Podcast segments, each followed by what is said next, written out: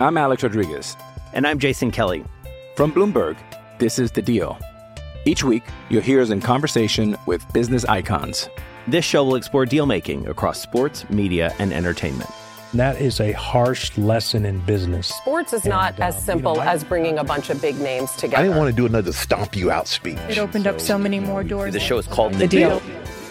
Listen to The Deal. Listen to The Deal on Spotify.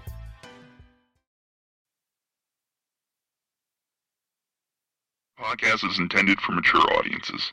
The views and opinions expressed are those of the panelists and do not reflect in any way those of the podcast partners, sponsors, or affiliates. Enjoy.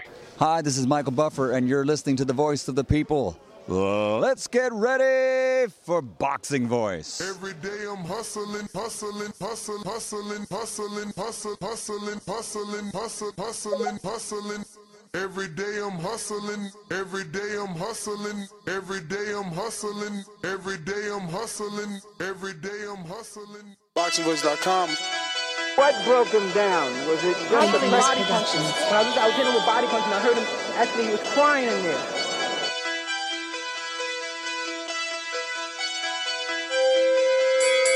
You were saying that Biggs was crying when you hit him? Yes. When, when did that happen? And perhaps the fourth round on. BoxingVoice.com. So you knew you had him by that time. Absolutely, but I knew he was, he was tough and taking those punches. Melody Beyonce Productions.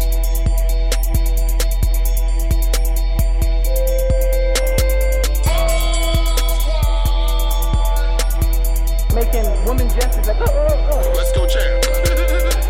It's the champ, Shannon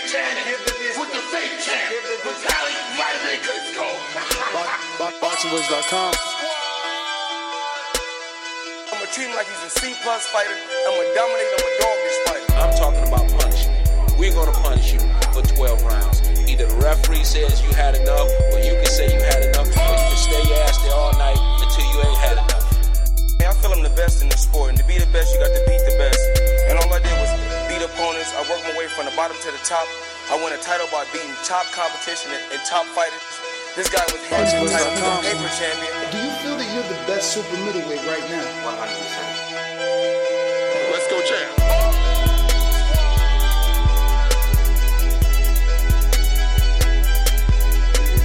He can bring the pressure. He can box. I'm a true champion. I'm willing to go to his turf in Atlantic City. I'm gonna step on him. I'm gonna crush him. Y'all can mark my word to this. I'm gonna crush him. He's a C plus fighter. I'm an A plus fighter. Come Saturday night next week, all the fans tune in because I'm gonna dominate. This guy is flat footy swing wild. I'm not worried about who his trainer is because his trainer can't get in there and fight for him. Beyonce Productions. BoxingVoice.com.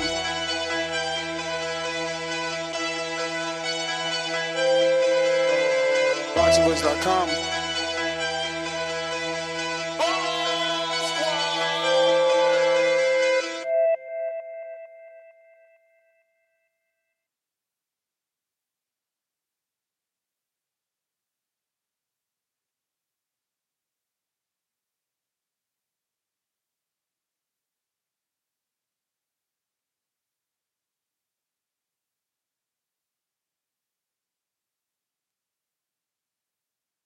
BoxingVoice.com. You need that fear. All I'm trying to do. BoxingVoice.com. What broke him down? Was it just the Boxing Voice body Productions. Hi, this is Michael Buffer, and you're listening to the voice of the people. 12 years. I never expected it to turn out like this. TheBoxingVoice.com. Shout out to the community, man. I appreciate y'all. What's Happening, people. Info Joe, Los Angeles, in the building. Adrian, the problem wrong, the man from the frozen tundra. Keem, straight out of Florida. Liz Lowe, Decatur, Georgia. You already know what it is. It's the Queen, Martha K. Detroit, stand up. David Maldonado, New York City. Yo, Nuts, don't cut me off, man. Don't cut me off. King Amin of Essex, catch me for them championship rounds. Big Super Mac, Plainview, Texas. Davidian in Buffalo. God bless you all. In Jesus' name. Without y'all, ain't nothing. Without the callers, it ain't nothing, man. Bad Girl, TKO, San Diego, California. Big Fish Vega, Palm Beach, Florida. Detroit, the incredible. Straight out the ATL. James Benitez, Huntsville, Alabama. It ain't hating, it's just the truth. Show kid, Mount Vernon, New York, suckers. SDS Promotions. Coach Mide from London, UK. Checking in from Tennessee, it's Lethal James, P A Y N E. It's lethal. Line six Reed, just spreading that boots gospel. Mo from Bama, only in America. Well, I'm a true attestation to the American dream. King Born, Crown Heights, Brooklyn. You heard? Four chicken wings and french fries, breakfast and champions. Let's get to it. JT, New Orleans, Louisiana. Stuff like that. Yo, TVB, this Coach J-Mac. New Orleans, Louisiana, 504, baby. What have you? C. Y. E. California. Like the video, subscribe to the channel, join YouTube members and Patreon for some. This is the number one pound for pound and two division champion, Marvin the Tank Furman from Dallas, Texas.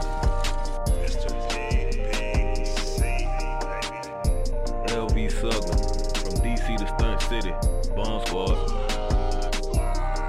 Brandon Maurice, aka the AJ Trucking, straight out of Cincinnati, baby. Madback 100, U.S. Virgin Islands. Chick Chickarelli, Hollywood, California. Louis Reyes, Boston, Mass. Yo, drop that SDS shit, This son. message was brought to you by SDS Promotions. The voice of the people, there is no equal.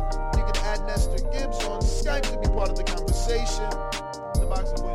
As I always say, please make sure you push the thumbs up. Share this in every episode of the Boxing Voice podcast. This is TBD for life. What up, what up, what up, what up, what up? Welcome back, ladies and gentlemen. Sorry for the late start, but you already know I had to get the coffee right, then I had to smoke the J. You feel me? But we here. We here. We here, man. Twice a day, Monday through Friday. Today we're gonna be discussing Beterbiev Smith, a tale of 10 punches. It is a all access 24-7 type of episode that Top Rank and ESPN have put out and it's kind of a, a countdown of their previous opponents. I don't know if they called it a tale of 10 punches because it was their 10 last opponents. I don't think it went that far. I felt like maybe four opponents each that they uh, reviewed. Four opponents, you know, previous past opponents. But um, they did a fairly good job. It wasn't that long. It was maybe 20, 20 minutes or so, 28 minutes. Not a bad length. Um, they highlighted both man's power, right? And because you know knockout sells, so if they can make you believe that Callum punches as strong as, or excuse me, as powerful as uh, Beterbiev, then it sells the fight even more.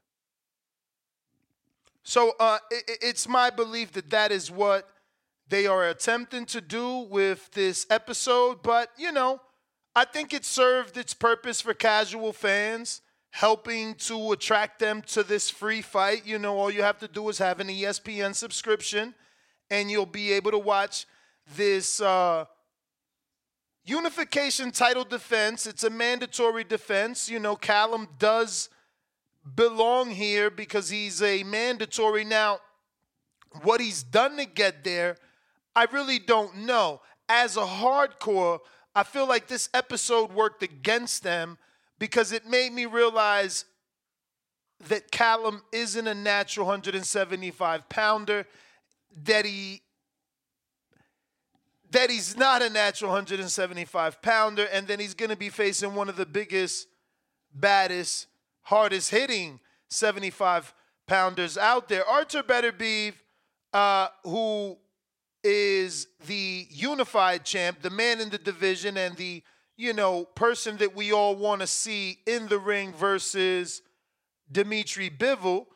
Um, he has a hundred percent knockout ratio, so that's not a good thing for Callum Smith, who you know got his bicep kind of bruised up by Canelo. Um, that is his only loss. You know, no knock on that. Canelo is a pound for pound fighter, you know. So Smith if we click on his resume, 29 with 21 knockouts and one loss. Again, his lone loss coming to pound for pound, King Canelo Alvarez. As you can see, he's had two fights at 75. Lenin Castillo, who he knocked out, brutal knockout.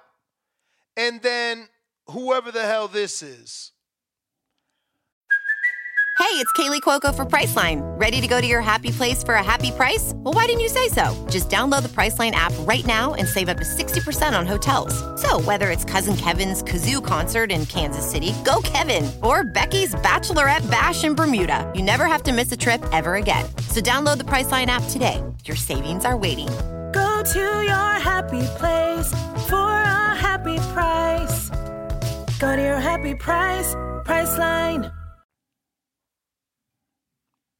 He didn't do much to get here, but you know, it's slim pickings in the division. Let's be real. Anthony Yarde didn't do much to get a first title shot at WBO champion uh, Sergey Kovalev, and he did even less to end up getting a shot at Arthur Beterbiev, who fought him in his last fight. Um, not a very top heavy division, you know, or should I say, not a very deep division. As you can see, the Delenio is vacant, and you have Bivol, Arthur Beterbiev, Callum Smith, Anthony Yarde, who he's already faced, Callum Smith, who he's gonna face, Joshua Buatsi, who just doesn't want to face anybody, uh, Dan Azeez, who's on the come up, Gvozdyk, who he already faced and beat. You know, it's just not a sexy division. It it it it, it really isn't. Um, so I don't know how excited I am for Callum to be here because he hasn't done much. You know, if you want to go off styles, make fights, he takes a lot of shots because he's a counterpuncher, you know. So every now and then he'll take a shot to counter with his left hook or to try and counter with his right hand. So I don't know that he wants to take the shots of Arthur Beterbiev. Now look, Arthur, I don't I don't think he has one punch knockout power like Wilder. Not to say that he hasn't put somebody to sleep like that. I just don't think that's what he possesses. He's more of a Matias, uh, more skilled, heavy-handed, you know, big punching kind of guy. Uh, because why I say that? Again, Anthony Yarde. You know what I'm saying?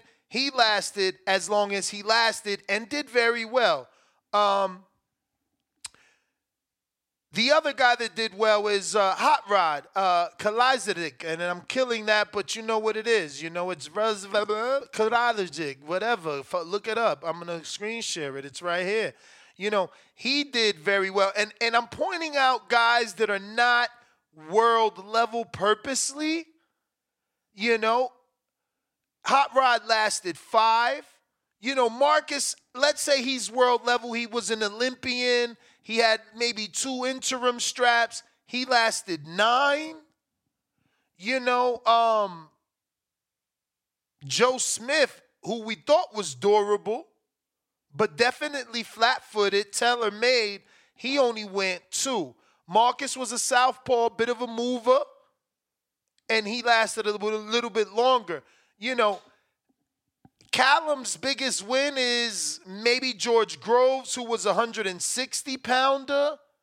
I, I just don't know how much we're gonna get out of Callum, man. I mean, Styles make fights again. He could land that left hook. He he usually lands that left hook high on people's head, but he's not a one punch knockout artist. You know, he doesn't sleep anybody with one shot. The best he can do with one shot is, uh, you know, hurt you, and then hope to jump on you and get you out of there.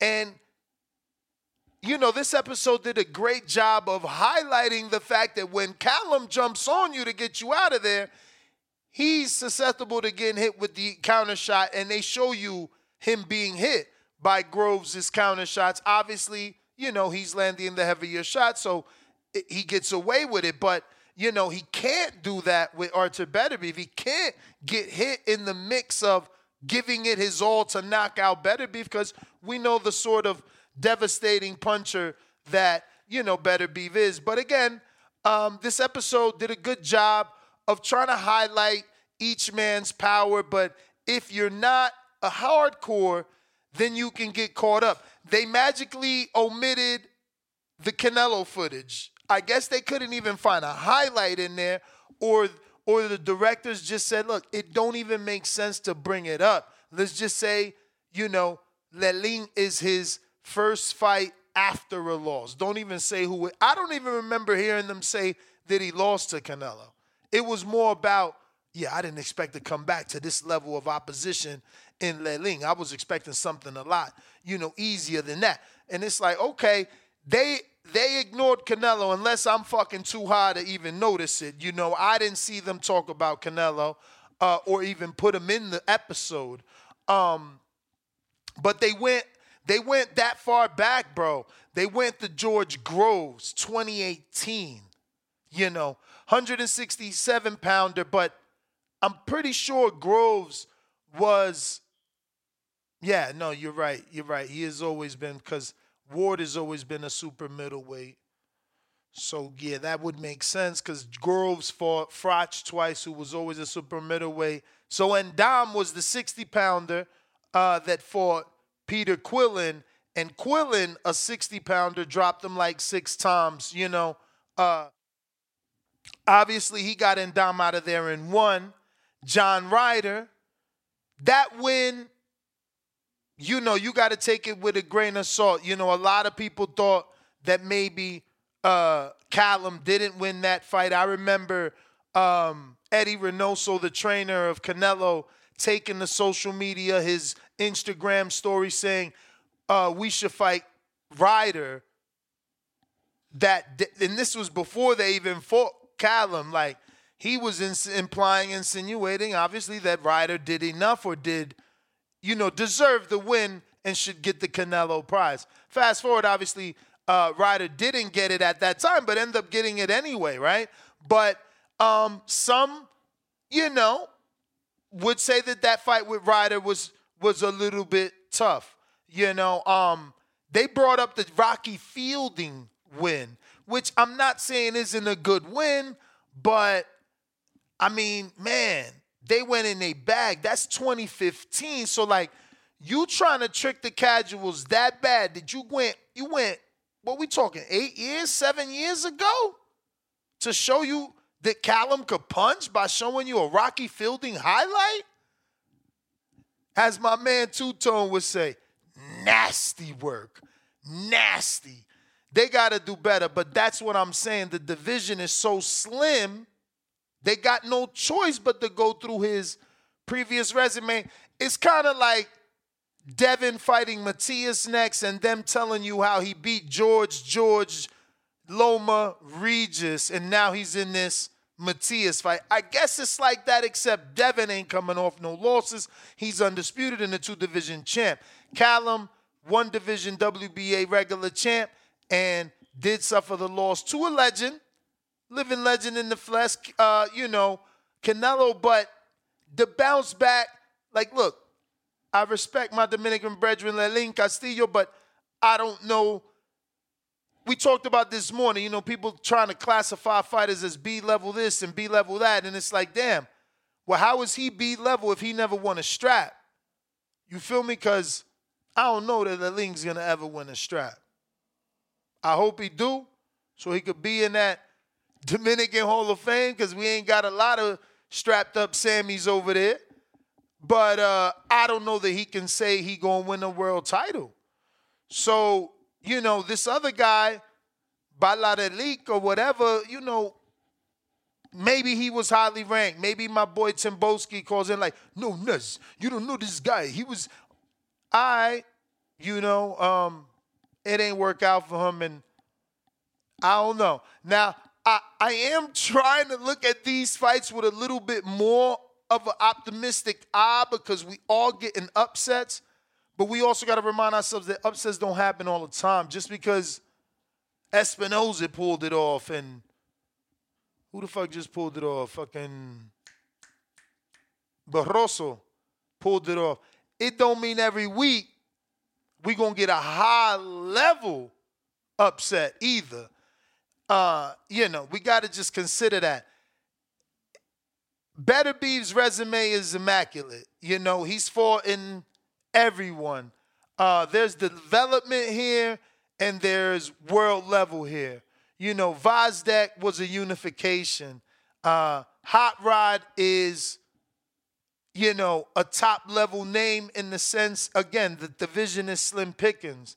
Um, but he's been there. He dropped Marcus Browne before he ever got in the ring with Beterbiev. Hot Rod dropped and possibly beat Marcus Browne live at the Barclays Center, but Al Haymon had just started the PBC. Marcus Browne from Staten Island, they had to deal with the Barclays Center. Too much rotting on giving Hot Rod that win. People in the building felt he deserved that win. You know, Callum Johnson. I'm Alex Rodriguez. And I'm Jason Kelly. From Bloomberg, this is The Deal. Each week, you'll hear us in conversation with business icons. This show will explore deal making across sports, media, and entertainment. That is a harsh lesson in business. Sports is not And, uh, as simple you know, I- as bringing a bunch of big names together. I didn't want to do another stomp you out speech. It opened up so many more doors. The show is called The The, Deal. deal. Listen to The Deal. Listen to The Deal on Spotify. Not a world beater, but definitely a developmental fight. Heavy handed fighter, big puncher, and he proved it. You know, I'm pretty sure he put Beterbiev down in that fight. But again, not a guy that might win the world title, but he got a better shot than maybe I would say Laline, because it's like you seen with Barroso, power's the last thing to go. You know, um, few other names like Co- Colin, you know, it's world level, Olympian, things like that. Gabriel Capu- uh, Caputillo, uh, excuse me, Campillo, former world champ, just maybe probably out his prime, but hey, Canelo fought Mosley, right? Those are world, you know, class fights. Tavoris Cloud, former IBF champ, you know, maybe past his prime, but again, world level. Uh, there's nothing on Beterbiev's resume that indicates he's not ready. You know, his age indicates he might be ready to retire, and his resume indicates that he's at the top of his game.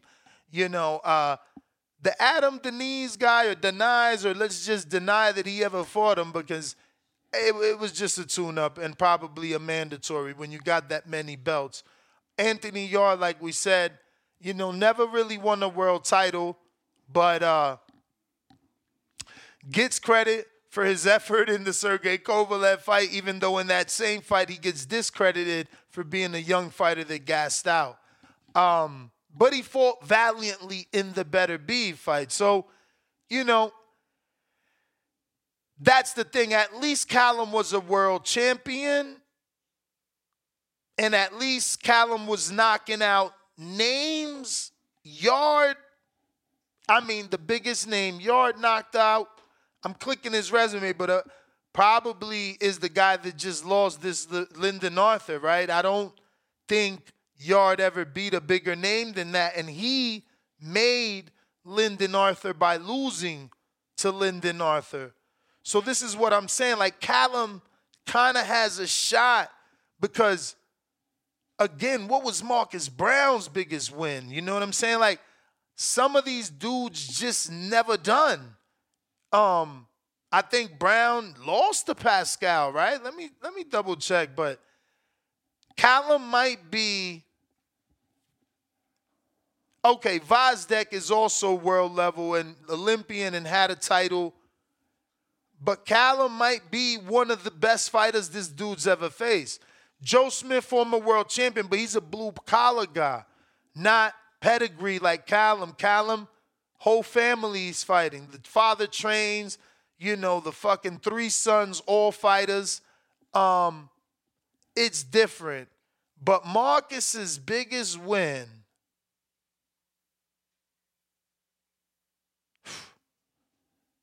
Badu Jack. That's a good win. Even though that was that was controversial. That was controversial. I ain't even on front. That was that bloody ass fight. That was controversial. Um, that's his biggest win. And he got the same names. He got Hot Rod on his resume and Gabriel Campillo, just like uh, Beterbiev. That's his biggest win. And uh, if I remember correctly, that was a little bit controversial. So, I mean, anybody's resume could be picked apart, but I feel like maybe Callum has been on that world stage a little bit more. That uh, and Dom fight was on AJ's home, I mean, U.S. debut. Like he's been on big cards. He's fought in Monaco. He's fought in Ryder, Riyadh. I mean, you know, he's been on. I mean, look, I never really factored that much into not being on the world level until we see my girl say it live in an interview that in the Olivia Curry fight, it took a couple of rounds to adjust to the crowd.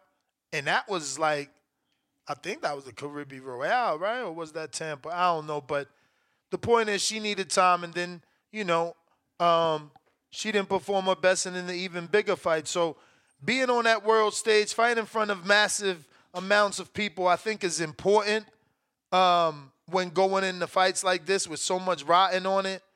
But uh, the episode does a great job, man, in, in highlighting both man's power. Uh, but it's it's hard not to fall in love with the things that Arthur Beterbiev does.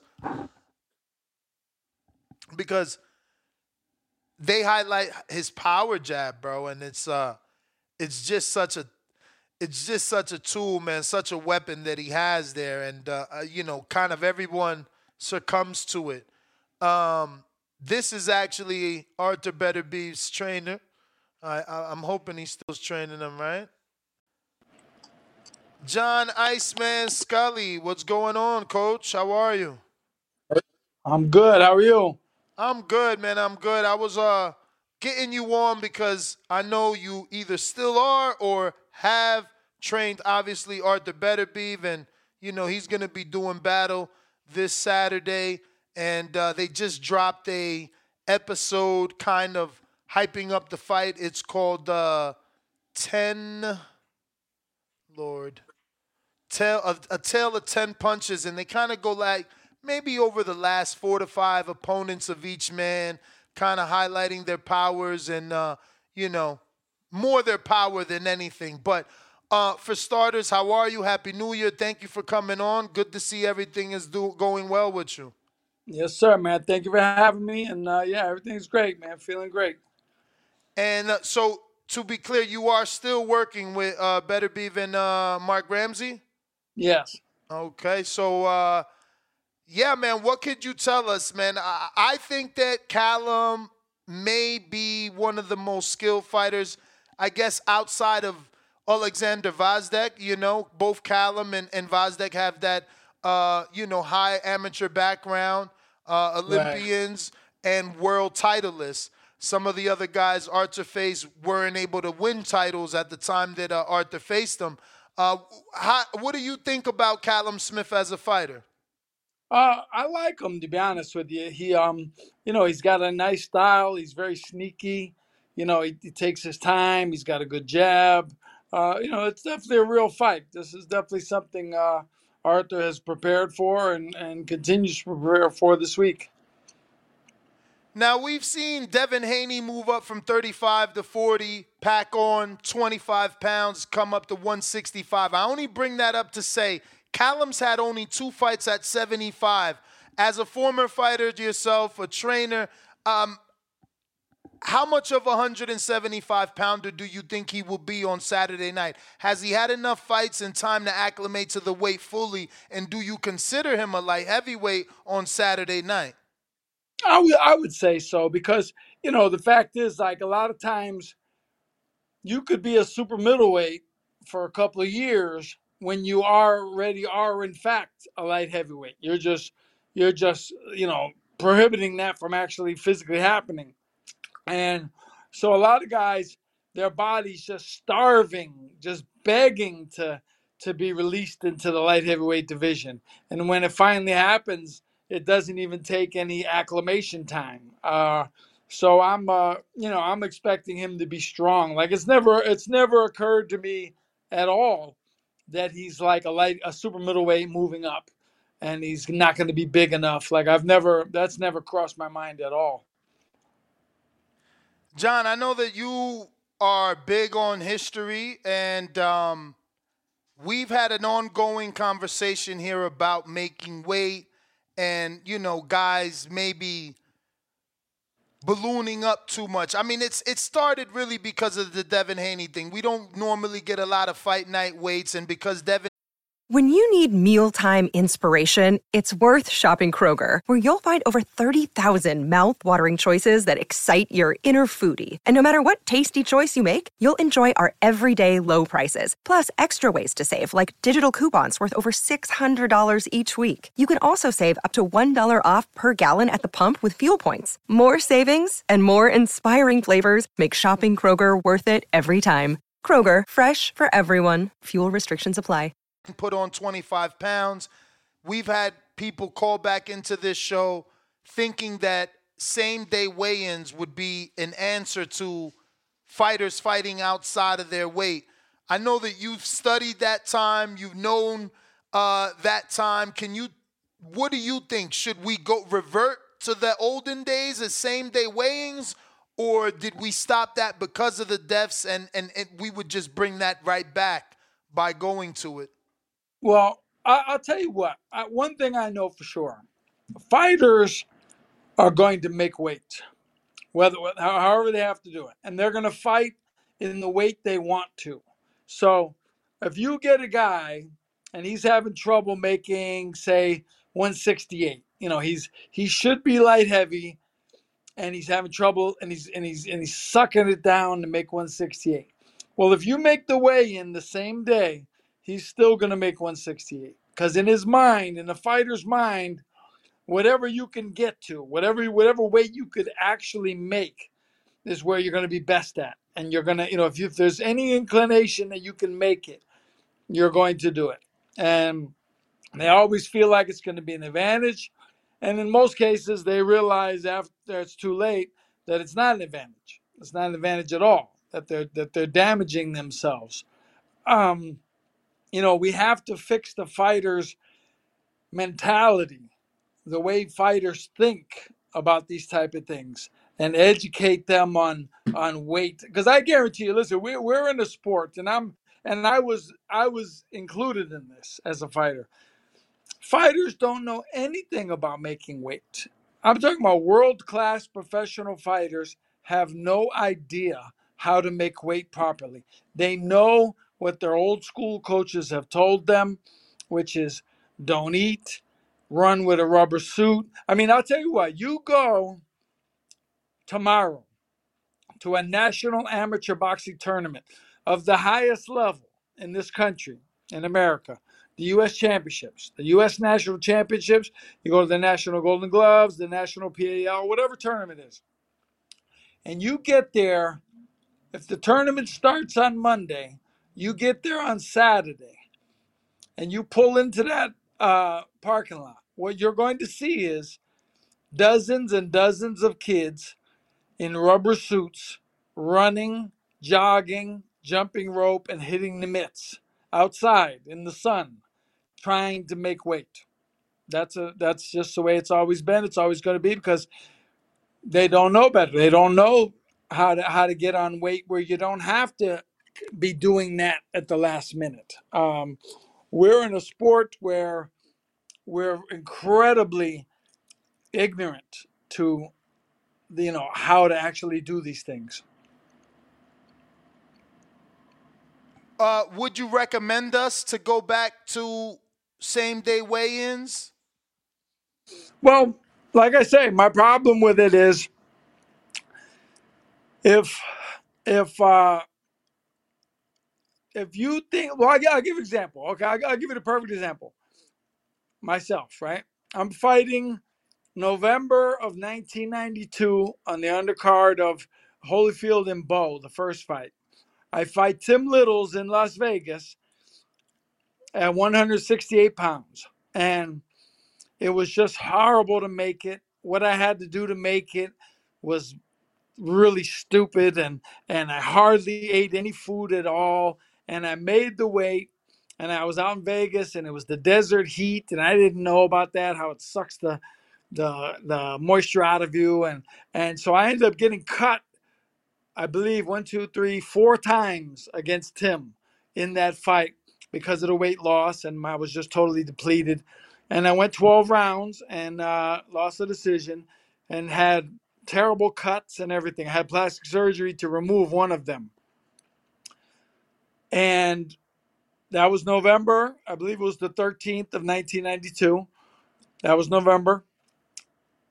Four months later, I fought Tony TNT Thornton, number one contender at the Blue Horizon in Philadelphia at 168 pounds. We weighed in the same day, and I did the same thing that I did against Tim. That I did the same thing for Tim, for uh, Tony, and I sucked the weight off, and it was just horrible. And all my cuts opened up in the first round, and I had to go ten rounds with blood pouring in my eyes.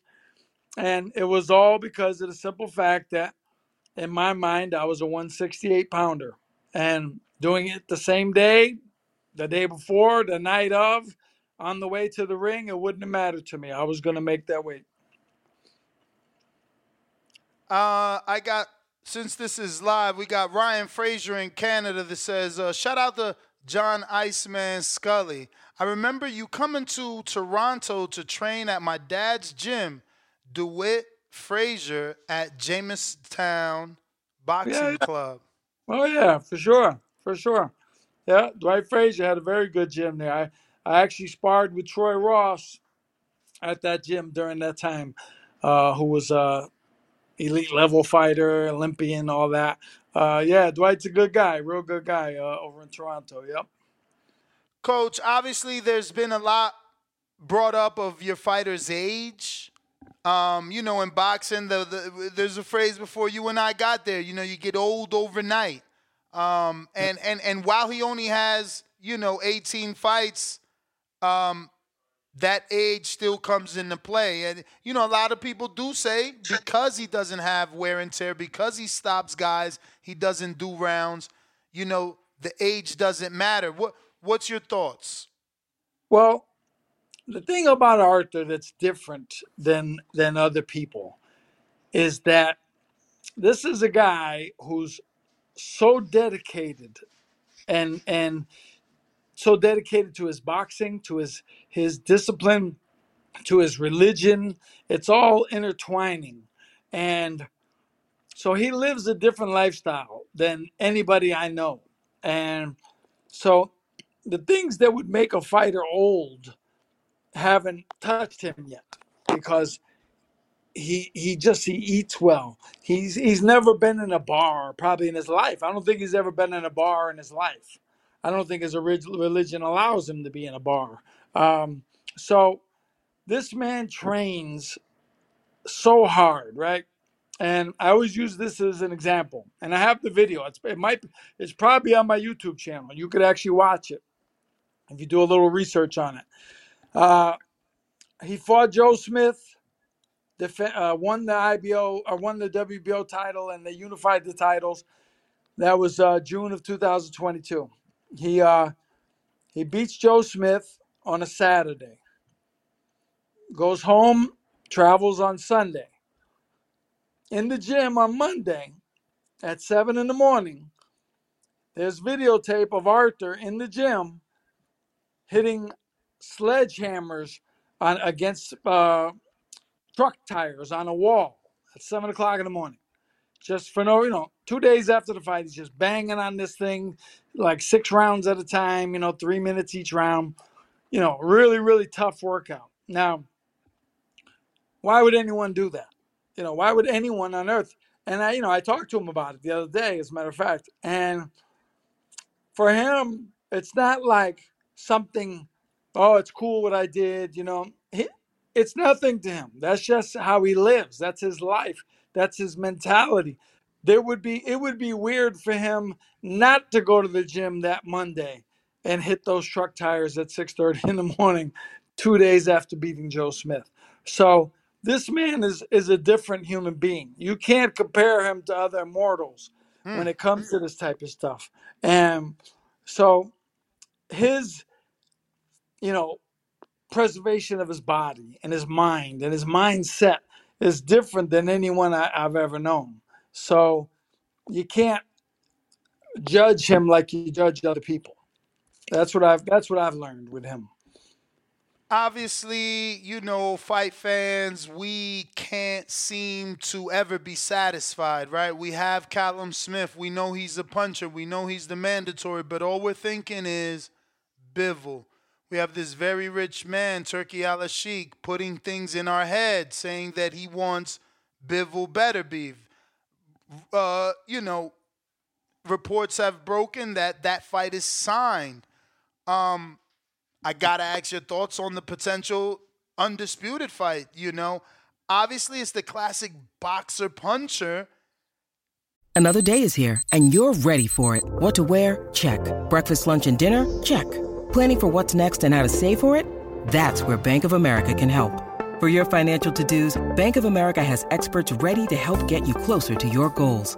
Get started at one of our local financial centers or 24-7 in our mobile banking app. Find a location near you at bankofamerica.com slash talk to us. What would you like the power to do?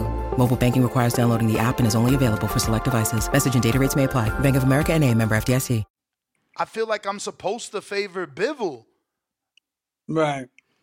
I mean, I'll say this. Uh, I, I, we have not talked about it at all. Like Arthur's the type of guy. If you're fighting Callum Smith, you're not supposed to be talking about fighting Art uh, Bivol. Like that's your focus is Callum Smith, and when the time comes, you can talk about whatever you want. But for right now, we talk about Callum Smith. So I'm only going by my my own thoughts, you know, my own impressions. I know for sure that any hold up in the fight is not because of Arthur. I know this for sure. Like he he he doesn't care. He wouldn't hold a fight up. Uh, he wants the fight because he wants all the belts. Like that's the most important thing to him is him having all the belts. Like that's his number one goal. And and and it's not just the fighter. It's not like he wants to beat Bivol. He wants to beat whoever has the title. So whoever's the champion, that's who he needs to beat to be the undisputed, because that's what they tell him is the the pinnacle of the sport is being undisputed champion. Um, I think it was indicative when when you saw him in Bivol in Saudi Arabia. I don't know if you saw the video, but it was when they met up in the hallway somewhere, and Elie Seckbach or somebody, you know, was interviewing them, and you know, basically what's going on? Are you guys going to fight? What's the story? And it was very obvious to me from their interaction that Arthur was not the one holding up the fight. It was very, very clear to me. Uh, he he called Dimitri out right there, and he said to him, basically, he always says he wants to fight, but then he never fights. So I don't know. You have to ask him. Don't ask me because I don't know. And Bivol looked super, super uncomfortable. It is what it is. He looked super uncomfortable, and it it showed me a lot about their mentalities towards the fight. And not that it means anything. Could mean something. Could mean uh, nothing. But it was very apparent to me in those moments that Dimitri would have rather been on anywhere else on earth than in that spot in that hallway standing next to Arthur talking about that. How do you defend the one two one? Obviously, Bivol is long. He's got great legs, and uh, we seen him, uh, you know, use that weapon against Canelo. Instead of doing, he rarely in that fight did he do the three.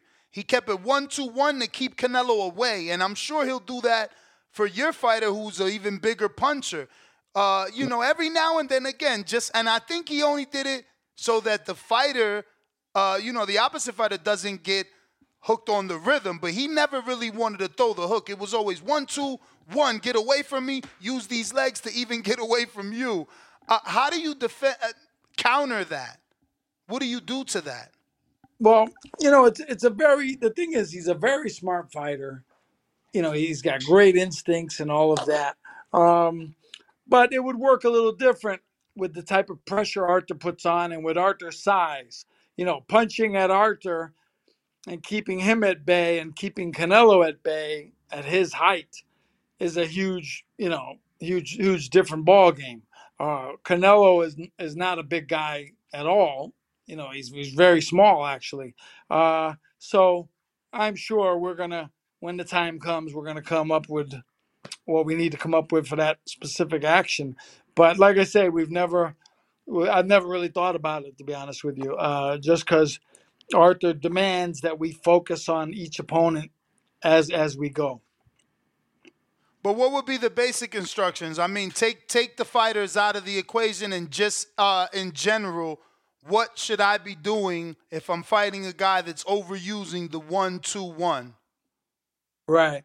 Well, you know, I think using a, uh, some foot movement, getting an angle, and you know, because he's going to have to be right in front of me to do that. You know, you're gonna if I'm doing that, you're gonna have to be right in front of me. It's a lot. It's a lot easier to do against someone who's got their hands up and they're coming straight in. But you get a guy and he's giving you feints and he's he's doubling his own jab and he's he's using angles. Then it becomes a whole different program.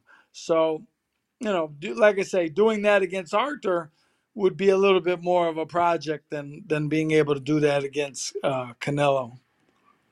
Obviously, I got another hypothetical for you. I mean, it's a hypothetical only because you're you know you guys need to win. But uh, Turki Al has made it clear he wanted Bivol to move up and fight Opata- Jai Opetaia. Have you seen him? The cruiserweight that he is the lineal. He just was stripped of his IBF title. Obviously, there's been so much talk of Bivol Opetaia. Um, how would Beterbiev do at cruiserweight? Do you foresee him moving up to cruiserweight at all? Because he's been at his this division his whole career. Um, to be honest, it's never come up in the gym. Like many people have asked me over the last eight months or so about him moving up. I don't know if they heard things or what, but uh, I've never heard it mentioned. Like we've never talked about it. Uh, so, you know, it's like a non-issue in my mind. I, I haven't heard anything. Have you seen Opetaia fight? I have not. No, I've, I, to be honest, uh, I've I've in my life, other than Holyfield, I've seen very very few cruiserweight fights. Cruiserweight is like You a didn't division watch I Usyk never- fight?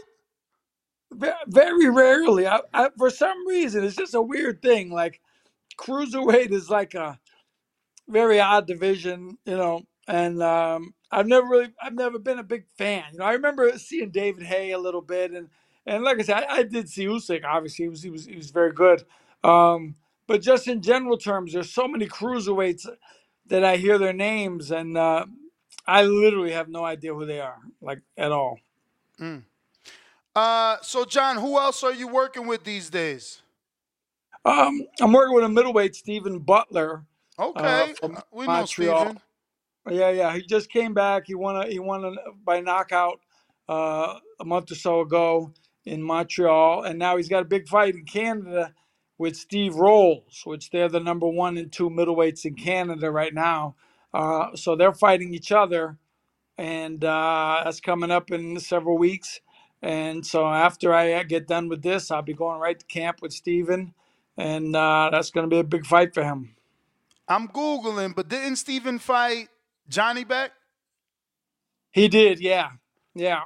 I, uh, I mean, I wasn't with him when then, but uh, I could say whatever. For, I mean, Janibek is a top fighter, you know. But just just for some perspective, uh, when when he fought Janibek, his his best friend, who is also his wife's brother, uh, was murdered right, like literally right before the fight, and really really did a job on him. Uh, so you know, uh, you know maybe you're not going to meet beat a guy like Janibek anyway, but just to say, uh, he went into that fight with quite a heavy load on on his mind, um, with his best friend getting killed. Uh, Rolls is a very durable opponent, man. How- Yeah, yeah. Have you guys gotten? I mean, actually, you certainly got more than eight weeks because that was a rescheduled fight, right? Yeah, yeah. Well, the good, one good thing is they've they've they know each other. Like him and Steve have sparred with each other, and um, you know, so they have they have a history with each other, and um, you know, but it's a good fight. It's a it's a motivating fight because in the country of Canada, you know, they're the two guys at middleweight, so it's going to draw a lot of attention, and and that's uh, you know, it's right. It's going to be right in Montreal at the casino, so it's going to be a very very big show. Other than uh, Butler, that's it. Yeah, yeah. Plus, uh, you know, at the gym in Hartford, we have uh, a bunch of amateurs that I've been helping out with, uh, you know, on occasion when I when I can, and um, you know, so just keeping busy with the kids mostly until it's time to go to camp with the with the two top guys. That's what's up, John. Man, happy to see you. Uh, staying busy. Please give out your social media and thank you for the short notice interview, man. Always a pleasure to have you on. Yes, sir. Thank you. Um, you know, always I, I'm, I'm at uh, John the Iceman Scully or Iceman John Scully at uh, Facebook, and you know, have Twitter and Instagram. I, I, I think they're both Iceman John Scully. Uh, I'm pretty sure, and uh, know, I'm always on there. Lots of lots of good boxing talk and a lot of good fighters on there, mixing it up. So. Yeah, I, I invite any boxing fan uh, people to come and, and come check my pages out. All right, John. Well, have a good night, man. Thank you, and uh, best of luck on Saturday. Thank you, man. I appreciate it. There you go. All right, ladies and gentlemen, there you have it. Former champ, trainer, John Iceman Scully. I'm pretty sure he's uh, second. Uh, I know Marc Ramsay's heavy with Artur Beterbiev as well. Um, I, and and they brought in uh, Rams. Uh, they brought in uh, Iceman Scully a bunch of fights ago to help out, and he's been there ever since. And uh, yeah, man, um, we'll see. We'll see what Callum can do. I, I'll tell you one thing. This episode uh, does a good job showing you that Callum is probably the thinnest fighter that Beterbiev has faced. But phone lines are open if you want to call in. The number to call 1425 569 5241. Press 1 one time. You can also join us on Discord and Twitter Spaces. Caller of the year shit. Cliff, what up?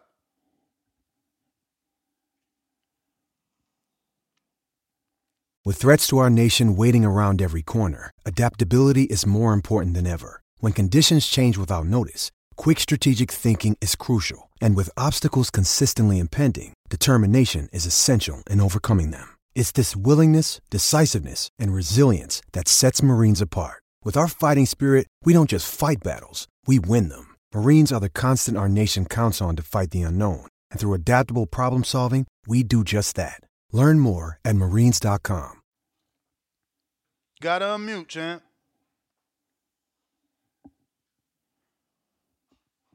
Cliff, gotta unmute. Rob in Vegas, what up? Yo, yo, what's going down? Straight, what's going on? Nothing. Hey, we need a new award, most hated on. Now I know we're doing the best here at B, but I just want to touch on that on that Garcia Rolly uh fight re- just briefly, just because I mean I caught that Joe and, and and so many niggas calling in hating, saying, "Oh, Rolly ain't a good opponent," all this. Then I listened to the other show back, TYP call in talking about Rolly, the third best fighter in the division. Nobody bats a fucking eye.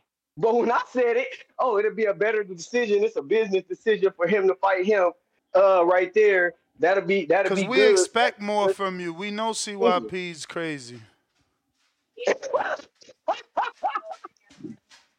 that nigga, wow. C Dub call right behind her. Got to get early as prop. Blah, blah, blah, I mean, we know we know he a PBC gangbanger. He, you know, he five star lieutenant. But yeah, man, this better, this uh, this Beterbiev Smith, man. I, damn, do you think the age might be getting to him? We seeing these older fighters, dog. They they looking sketchy, but I just don't believe in the Smiths. Who who was that that said the UK guys we ain't fucking with no UK guys this year? Who's that saying that? Uh, I'm wondering if he going for I'm of the year. You talking about you talking about Tip Bellis? He going for caller of the Tim year. Bailey. And he usually, yeah, remember, hey, ever since that time I told him he a troll ass nigga every other call, he been on fire, huh? He been getting it together. That nigga has been killing. Uh, but yeah, man, I, that's the thing that I'm worried about is the motherfucking uh the goddamn that UK shit, man. Them guys just be sketchy. You think they could be the goods, you think they look decent, and then all of a sudden they just out of nowhere they on the floor and the and the counting is getting counted out for ten. It's crazy. I don't know what's going on. But uh yeah, I just wanted to call in on that, man. I do got Beterbiev. Who else is on that card? I don't be I don't be knowing like where to find the undercard information. I don't be having enough time. You know, the blue collar guy, I be working. I don't know. I'm gonna check, man. I'm gonna make sure I give you that info in a bit. I don't know. I mean, they doing a poor job announcing that shit. I mean, promoting the undercard. I'll tell you that because I don't know who on this undercard. I I'm gotta saying, find I'm like, what the hell? But but I I want to believe because you know I want to see Biddle, Bivol versus Beterbiev. So I want to say Beterbiev with a late stoppage on Smith. I, I always like to just give my opinion on that. I do want to say shouts out to Virgil. I thought that shit would go longer, but it didn't. He got that motherfucker out of there in the first round. So I don't know if I deserve some crow for that pick, but yeah. Hell no, Um, that ain't your fault. That was Tony Weeks' fault. Hell yeah. Um, but yeah, appreciate the call, man. Al- As always, I love the show. I wish I could have got the call in earlier. Thanks for the time. You the man, champ. We got Davidian. What up? You may feel like it's your time, but it's not your time.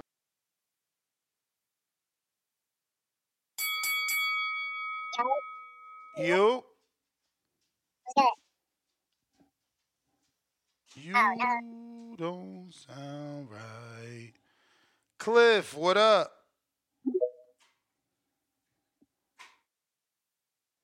Yo, what was that? Was that a? uh, You said Davidian like it was a real someone you knew, but I heard a little kid. nah, nah, he was on the Chickmon voice. It must have been Discord. But what up? Hey, shit, I'm um, I almost got distracted because your boy brought up Rolly, and then I'm not gonna go off topic. We're gonna talk about what you made the topic and what you touched on in the interview.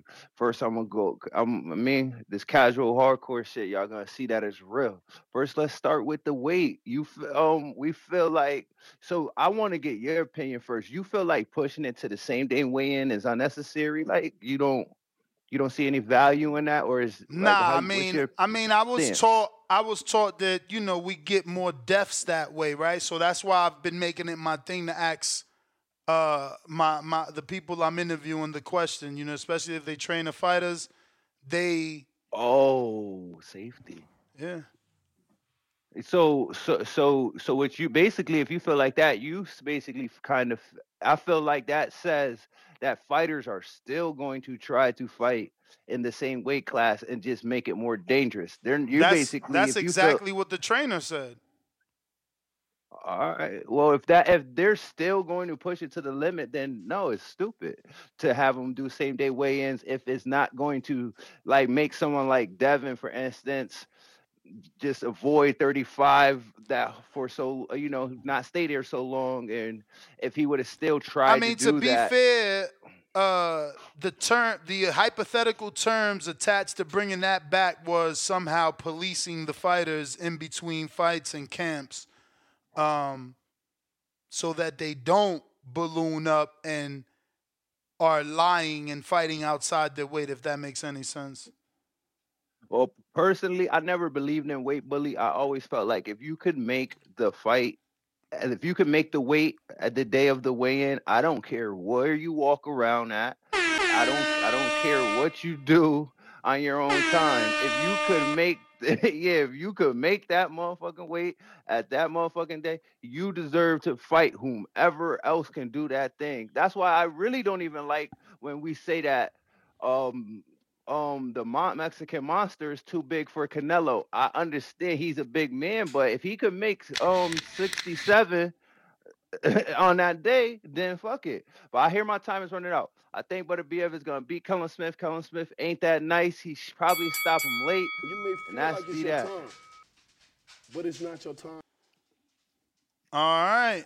Cliff Knight, what up?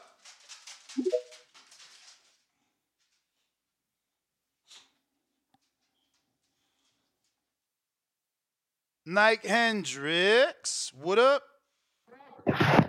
Shouts out to the boxing voice. You know what I'm saying? Shouts out Miss Danny whole squad.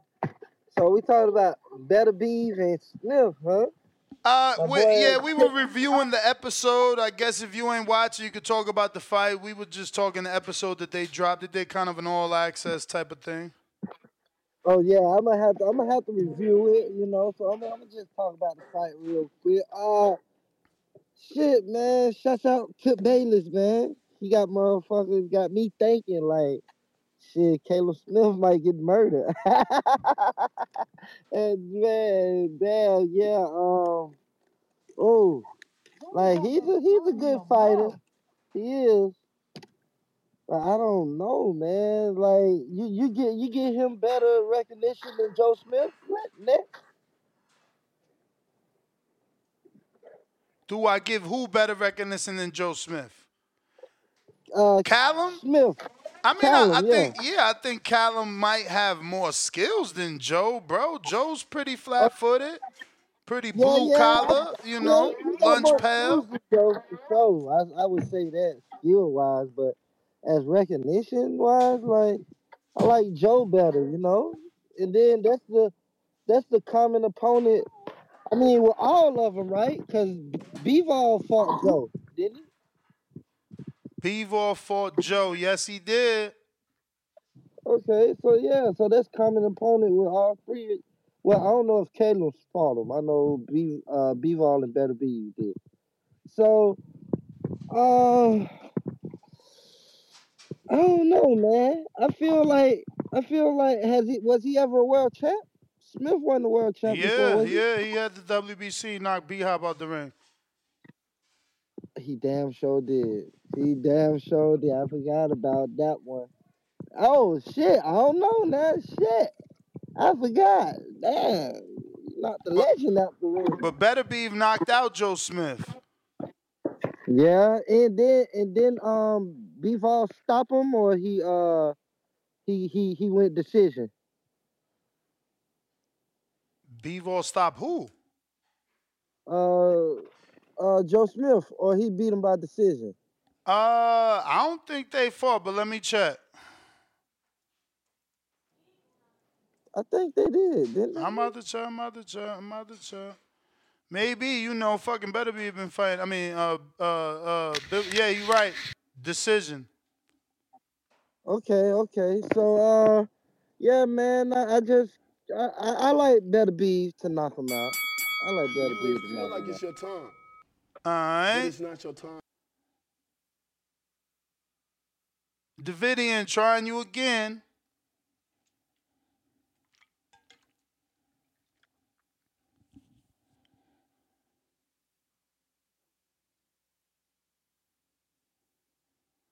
Davidian. Tip, what up? Can you hear me? Yep. Man, they on the internet saying uh, uh Tony Weeks had a seizure watching Tommy Mercer. I mean, uh, what, what's my boy name? Uh, yeah, uh, Tommy Morrison versus Ray Mercer, bro. That shit crazy. Uh, check this out, man. Beterbiev versus uh Callum Smith. I ain't gonna hold you. This is a good fight, but uh, in order, I, I think what Callum got to do in this fight, bro, he really got to box. Like, uh, he got to box Beterbiev, bro, and like his output just got to be there, like, cause better keep coming forward, bro. And if you ain't got an output like Bivol, bro, in order to keep him off, he gonna take you into deep waters and he just gonna break you down. And you know what I'm saying? That's what really Callum got to do in this fight. Uh, me personally, I don't know. Uh, if Callum take that uh that Joe Smith approach, bro, and just ends up folding and making it a fight, he ain't gonna make it to ten rounds, bro. I'm gonna, I'm gonna be honest. He's not gonna make it to ten rounds. But I, I do I do think this fight gonna go to distance for the most part. I think it could go to distance. I think he gonna fight the smart fight. Will he win? Uh, I don't know. It all depends on if if uh Beterbiev gonna take his jab away. Beterbiev can take his jab away, I think he got the best chance of winning that fight going ten rounds. But yeah, that, that I mean, I mean, this is That's it. 12 rounder, so he won't be winning that then. hey, you- know I mean, we never know because I mean, sometimes styles make fights. I mean, the jab. I'm just saying, you said you, you got him winning 10 rounds. I mean, I'm just saying, add another two and it'd be okay. No, no, I'm just saying like the, the full fight before the fight's over. Uh, who else is on this card? Is Mikaela Mayer on this card, or is that another card? I don't even know, bro. Let me look online. I'm tripping. I might be tripping. On BoxRec, they got Chris Billy. Get the fuck out of here. they Oh, put him on the same card? Yeah, yeah. Oh, finally. Yeah, That's Christian. good. Hey, and Mbilli and Mbilli getting a knockout early. That's that's coming early. Yeah, I mean, getting he, early. he ain't finding one. Yeah, and Mbilli getting an early stoppage, bro. Mm. Definitely. I yeah, yeah. He uh he too much for this dude. He fighting, bro. He way too much.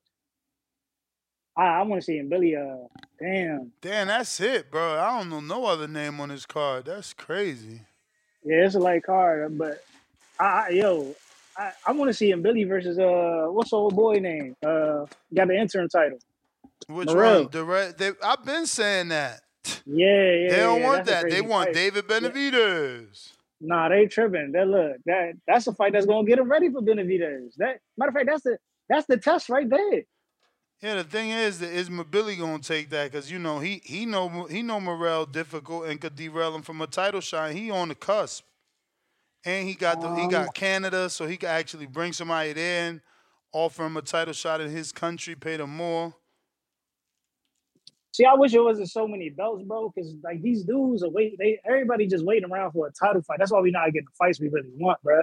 Because if it's still about like three titles, you know what I'm saying? Uh, just being the main sanctioning bodies, I think we get more fights more often. But I don't know. It'd be better if it was one fucking title.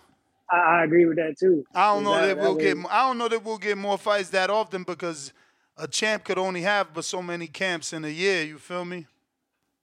But at oh, I least mean, we'll get. At least we could get maybe one contender, one number one contender per year if it was one belt. Yeah, that'd be a good thing. Yeah, that's it. That's come punch back in right here, son. All right. Davidian, trying you again. Trying you again. Jay Billy, what up?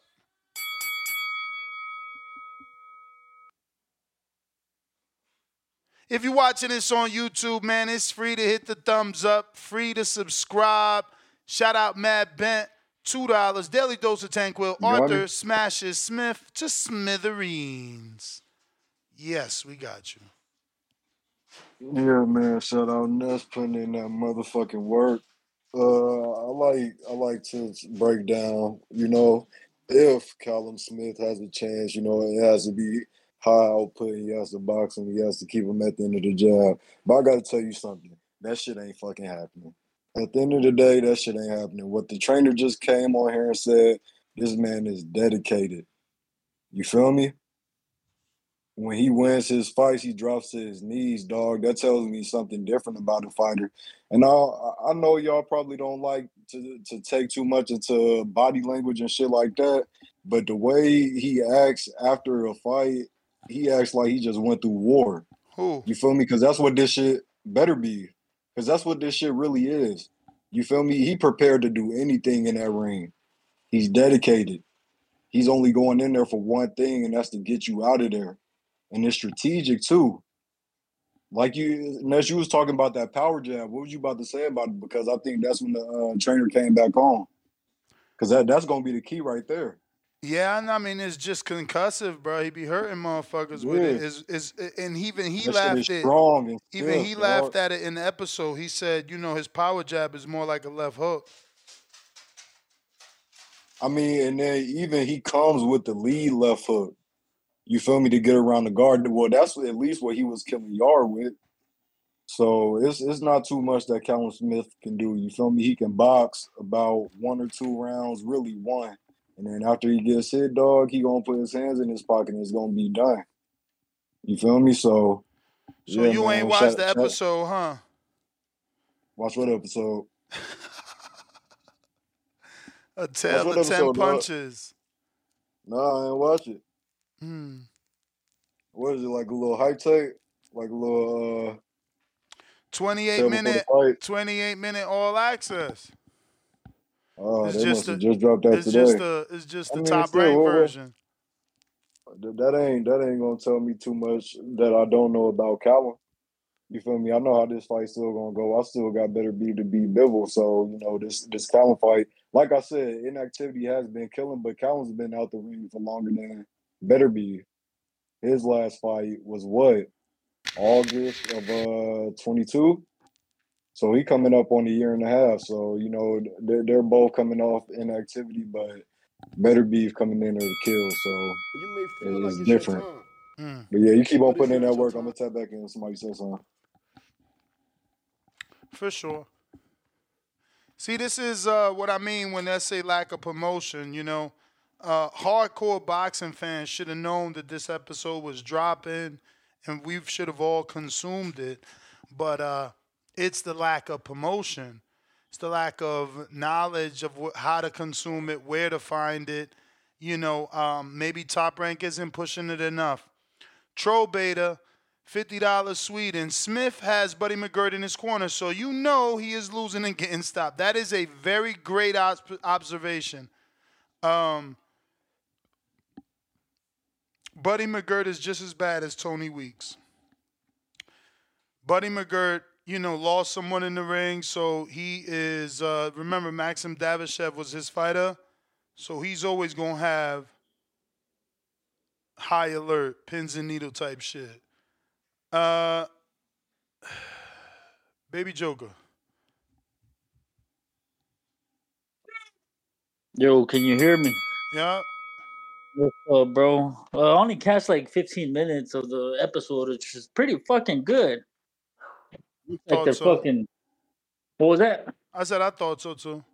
Yeah, that was that was I liked it. I like how they went through their fights and stuff like that. From what I saw, uh, I'm still going with the upset Ness. I know both of these guys have been out for over a year, but one dude is 39 and the other dude is a lot younger. I don't know. We, I think I've seen too many, too many comebacks from older fighters and getting ass beat when they come back or looking terrible. Hmm. You know, there's one, one of the most recent ones. Another 39 year old with power. I didn't do shit in this fight. Which one? Uh, uh, Parker and Wilder. oh, I thought yeah, it looked. yeah, yeah. I 38, think the I think the inactivity was was was part of it too, bro. Uh, what else was gonna say, bro? Yeah, I think Beterbiev was kind of overrated, Ness. You think? Whoa, why? What the hell? Because I mean, look, he, he beat a Yarde, a Yarde that was already beaten by Kovalev and fucking Lyndon Arthur, and then he beat a Joe Smith that already had been stopped. What his first seven fights, he was stopped by TKO. Yeah, then he but lost ev- Sullivan. everybody loses, bro. Like, Yeah, but then he lost to Sullivan Barrera and Bivol before Arthur before the Bear. bro, Barrera. Barrera is a is a Cuban fighter, bro. Yeah, that's the same Barrera fucking Zurdo beat the shit out of. Okay, and The same, Zul- that's the same Zul- Barrera, right? Zuldo is a good fighter that throws a Zurdo lot of is not a good fighter. Man, you crazy? Why? Why? Why? Why Yeah, only Bivol beat not him? a good fighter. Only Bivol beat him. Bivol's a world champ that beat Canelo. Zurdo is not a good fighter, Ness. He's an okay Oh, fighter. well, well, tell that tell that to Jesse Hart that tried to beat him twice and couldn't do it. Who's Jesse Hart? Someone that people thought would be a world champion by now. Believe that. Believe that. I, I don't even know who that is. I gotta Google it. Uh, Google it. He beat Zuldo fought him twice and beat him. I'm telling you, Zurdo ain't, ain't ain't that good. I think Beterbiev's a little overrated. You ain't that good. You ain't that good at spotting talent. How is that? I'm fucking. I've been cheering for Bam, and I think that's the most talented boxer right now. How's Zuldo? Let me ask you a question, bro. How is, how is. Zuldo not good? And he went from 160 to cruiserweight. is a dude that is undisciplined. He doesn't like to make weight. He comes overweight. He's been known to fucking be out of camp and be doing bullshit in Mexico. That dude to me is not good. I, I don't, I don't stick behind fucking boxes that are like that.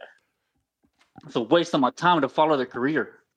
If you ain't putting the damn effort, bro, I'm not gonna put no effort to fucking support you either.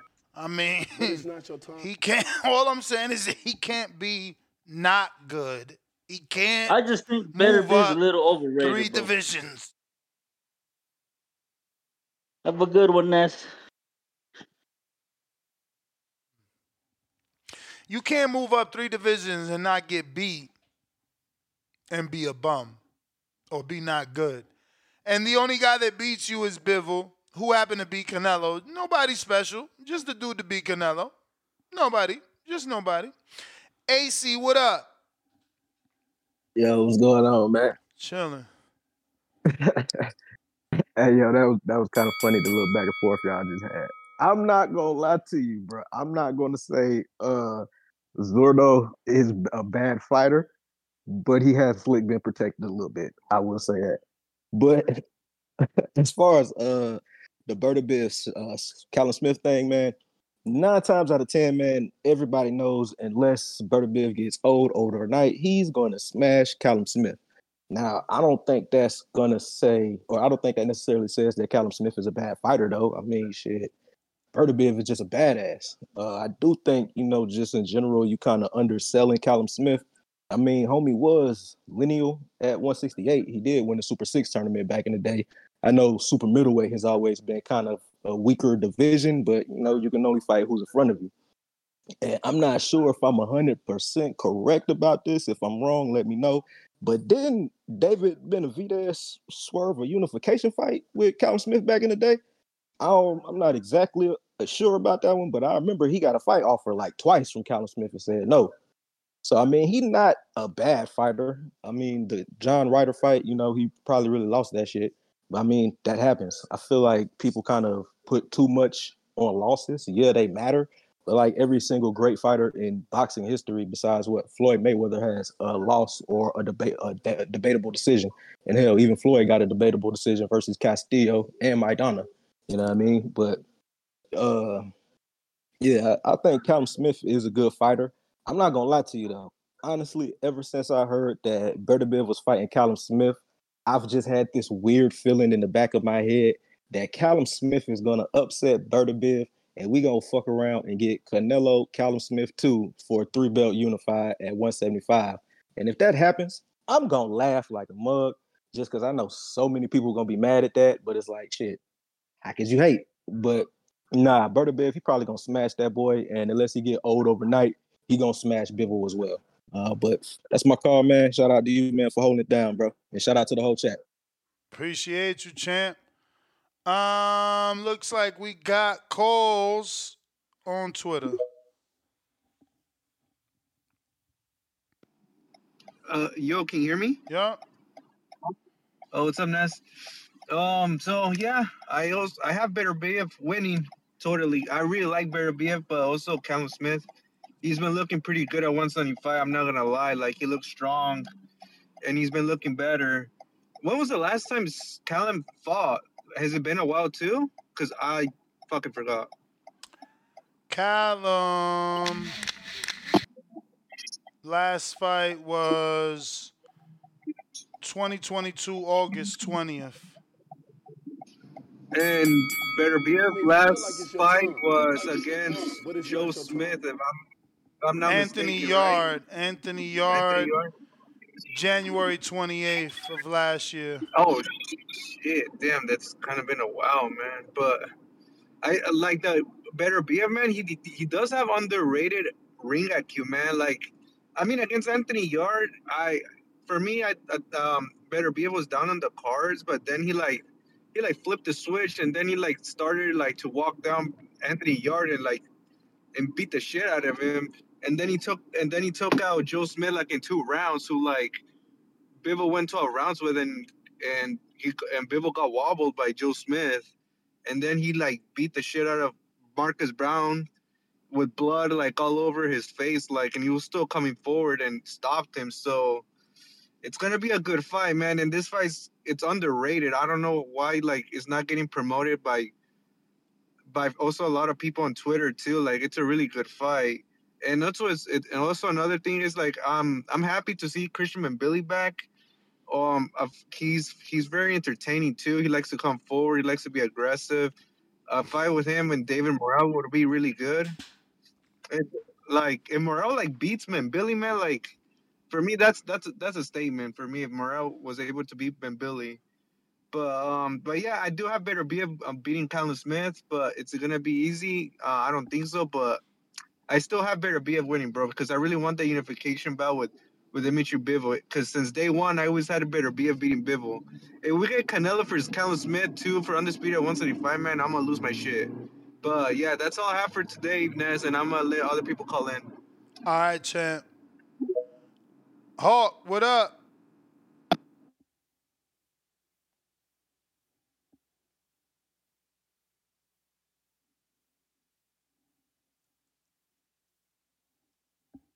And then you tell me. We hear Yo. you.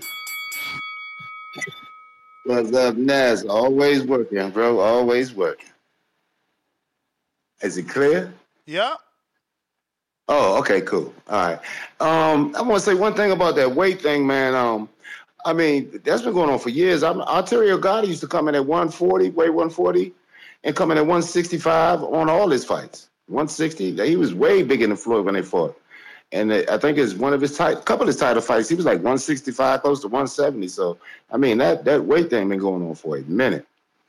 But uh, this fight, I called you last week on this fight. I said um, I like uh, uh, Smith because uh, Arturo Gatti. I mean, um, Arturo Gatti.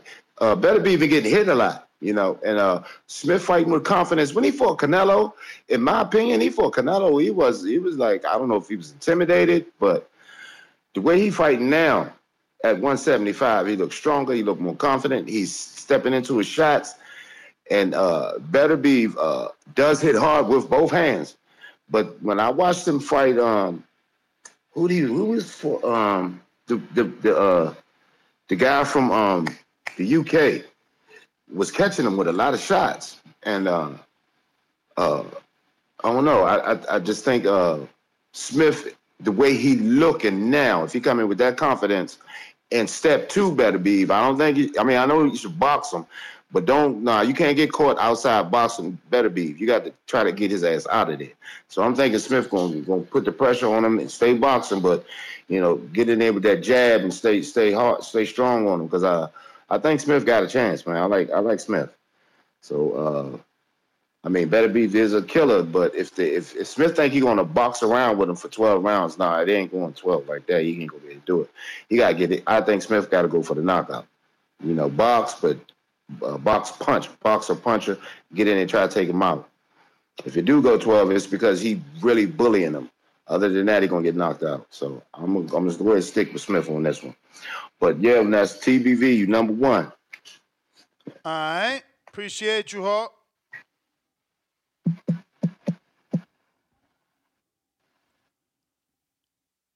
Khaled, Indiana, what up? Yo, Ness, come back to me. All right. Anthony ATL, what up?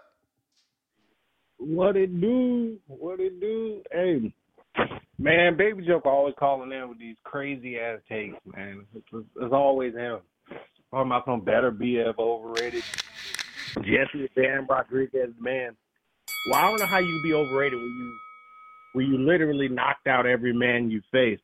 And I'm just looking at this Bam guy he talking about. I'm looking at his BoxRec right now. A lot of UDs on here, a couple KOs, but against bums.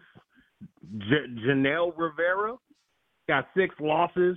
Saul Juarez got 12 losses. These are the guys that this Bam guy's knocked out. Now you're talking about Beterbiev Yeah, but you going deep into 10 Bam's resume instead of looking at when he did step up, he never looked back. And when he did step up, he jumped up and wait to fight a champ for the belt. Uh, Wisaksil Wangek. Who is that? you is that Kit With- Kat? Is with- that Runs VL? Cause that was a former that was a, that was a former world champ. Yeah, who is that, bro? Come on, man. Come on, man. What's You the date of the to, like, fight? Joe Smith. What's the date of the and, fight? I mean, maybe uh, you don't know the weight class though, champ. Twenty seconds. The the the twenty fifth. The yeah yeah yeah twenty fifth of June, two thousand twenty two. He got a knockout against Wisaksil Wangek. You Yeah. know what I'm saying? You, and you yeah, I think I think to, you uh, talking about I think you're talking about Kit Kat, bro. Like that's a solid win. I don't know who this dude is, bro. This is the most Yeah, but- unknown solid win I've ever heard of in my life. He ain't Joe Smith. Is this Joe Smith Jr.? Is this is this Anthony Yard who been fighting nothing but killers other than the bums that he fights before bro, he fights the killers? bro, bro, this is the dude that beat Chocolatito, ain't it? No. Yeah, I'm pretty sure. He got five losses. My bro, and two of He the win. My man, he Oh, beat. Chocolatito, a pound for pound fighter, back to back. That's what I'm saying. Like, just because you don't know somebody, don't mean they're not good. Like Jesse, yeah, no, he beat talking to. I see it. Go ahead. I'm just saying, Rungs Vial is is is good. You you because you don't know his Rungs name. Vial? Yeah, they changed his name Is on that- BoxRec because you know these dudes be named at the stores and shit like that. Yeah, also you talking about Sarefasai Run Run V Sky or whatever his name is. Yeah, I know you're talking Runvisky out, some shit like that. Yeah. You know, that's he's who that fighter. is. They just changed his name. Yeah. Okay. All right. But I mean, in, in my defense, do you do you see his name on BoxRec? It's not that. You know. So yeah, no, I'm it like, says some other that? shit. That's why I had to click Well, on that's it. A good- But I mean, all the other ones around that are are nobodies. Saul Juarez, Jose Alejandro Burrows. Yeah, I mean You know his claim saying? his claim to fame was was was you know making easy work of a pound for pound fighter. You know what I'm saying? That's kind of how it goes. You know, you get a call and you put on. If you put on, you on. Like, bro, and you the UFC guy. This is what I'm saying. We've had two dudes on this show today call in and and and and, and it's funny because he called in the shit on Baby Joker, but he doing the same thing. It's like he mad at Baby Joker for shitting on the fighters he shit on, so he shitting on Baby Joker favorite fighters, and y'all shitting on each other's favorite fighters' resume, and it's just like, bro, how about we just give them credit? Like, I don't even know how you finding time to hate on Jesse, who stepped up in a very short number of fights. Um, I mean, Jesse got 19 fights, and he probably already beat three three world champs, right? Am I right or am I wrong? Cuadras. Kit Kat, and Sunny. You know, that's elite level shit, homie. And what, two of them dudes he took the belt from? Well, well, the vacant Cuadras was vacant, but like, you know, you fought a champ. That that that wasn't that wasn't Danny Garcia fighting Robert Guerrero. You feel me? Like, I don't know, man. We gotta just watch these fights, and if we ain't watch them, hey, don't talk about it. Chad, what up? Yo, Ness. Street. Got me? Yes, sir. Yeah. Just in the car. Um, like I don't want to. I don't want to like come on here, scare people away from the from the division that Bam is in. But I'm wondering to myself, how is how is how is you looking up any fighter? You just hear a fighter's name and you think going to BoxRec and looking at the statistics of opponents is giving you the idea about that fighter? Like we can we can learn something from BoxRec, but I mean, do you even know how old uh, Bam was when he was like this? He is a kid in his uh, in his prospect phase, fighting bigger, bigger, you know, grown men, men of of uh, uh, older than him. I mean, and then when he finally, when the lights finally called, he answered, man. I mean, like you, you, you the, to the last caller, you uh, sound ridiculous. You sound ridiculous.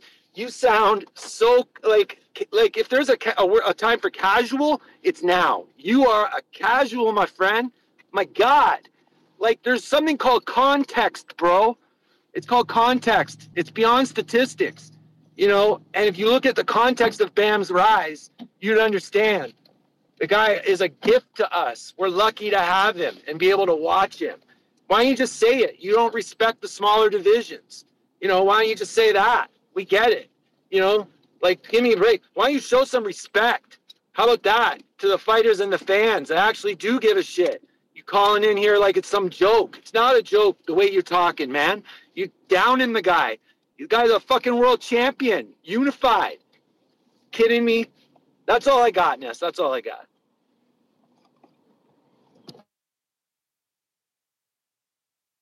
Passion, baby, passion.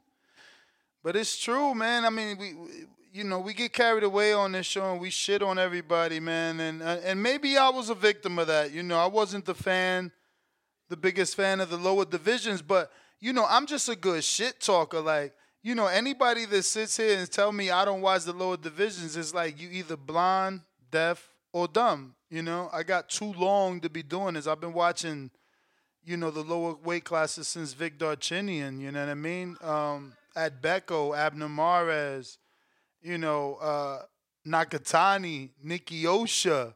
Not Nakatani, Nikki Osha. Ain't that who fucking Nonito fought a long time ago? I mean, Rigo was my favorite fighter. You know, so uh yeah, man. I used to be a victim of not knowing a certain weight class and and and like, yo, who the fuck is this guy? And even I even used to do that with the UK fighters too, like early, early, early on. Like, fucking UK guys, who are they? But you know, some of them pan out. You feel me? We got the AJs of the world, right? What up, Brandon?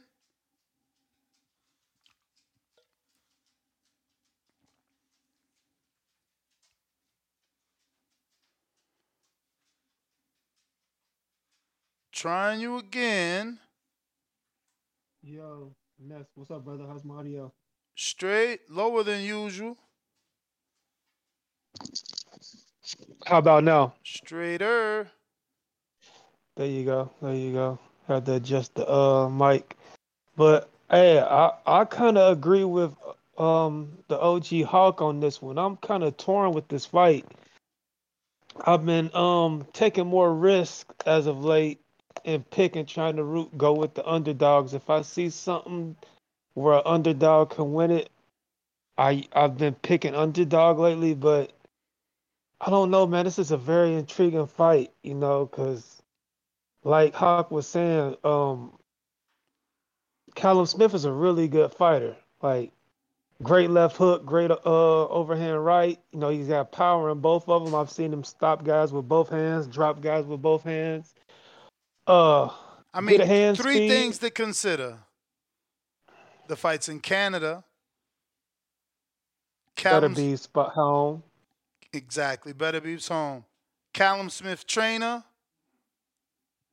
If if y'all think Tony Weeks is mentally hurt or fucked up, what is Buddy McGirt? And then your man's Yeah. moving up from 68, but he he looking like a fucking 60 pounder. He looking like Fundora's little brother as thin as he look compared to the opponent. Yeah, because he's so he's so tall. He's tall as shit. He that's the one thing I don't like about Callum. He doesn't fight, you know, to like he doesn't fight and at the end of his jab, he ain't boxing on the back foot. He ain't fighting like a tall fighter. He likes to be in the pocket, man, exchanging. And that's the only thing I worry about with this fight because he has the power. I feel like the hurt Beterbiev. He's got the faster hands. Um, Beterbiev is technically sound, good jab, great power. I can see. I just, I don't know, man.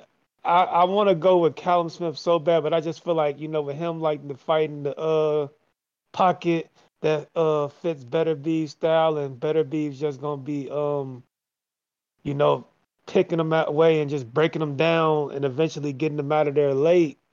You know, that's what my brain is telling me, but my heart is telling me like just root with the underdog, just go with the underdog, because you know, Beterbiev shows some flaws as of late. So for me, it's a 50-50 fight. Maybe I mean, for 60-40 sure, Beterbiev has been put down by lesser punchers than Callum. Yeah, and like Callum Smith been punching that light heavyweight. He had the. I mean, he only had what's that- two fights, and they were both mediocre opposition. But still, man, he had that Lel- motherfucker on the ground having a seizure. Lenin Lenin Castillo is the better of the two, and you know he'll. Unfortunately, my Dominican brethren may never win a world title. The who probability it? is higher Didn't he fight never. Bivol? Didn't Castillo fight Bivol? Uh, yeah, probably. Who else? Bivol and Joe Smith. Uh, they, they on. I mean, uh, Castillo and, and Joe Smith are on Bivol's resume. Yeah, that's what I'm saying. I, Bivol didn't have that motherfucker. Yeah, but we all see that Bivol is. like Uh, that. yeah, because Bivol's Not not, here. Bivol's not here to knock you out. He's here to outbox you. He's shown you that. Yeah, I feel that. Yeah, that's for sure. That's for sure. But like I said, man, for me, it's like a 60-40 fight for Beterbiev. Before the week's over, I might, might say, fuck it, go with the underdog. But like I said, I just feel like with Callum Smith's style, he likes to stand in the pocket, throw that left hook, overhand right combination.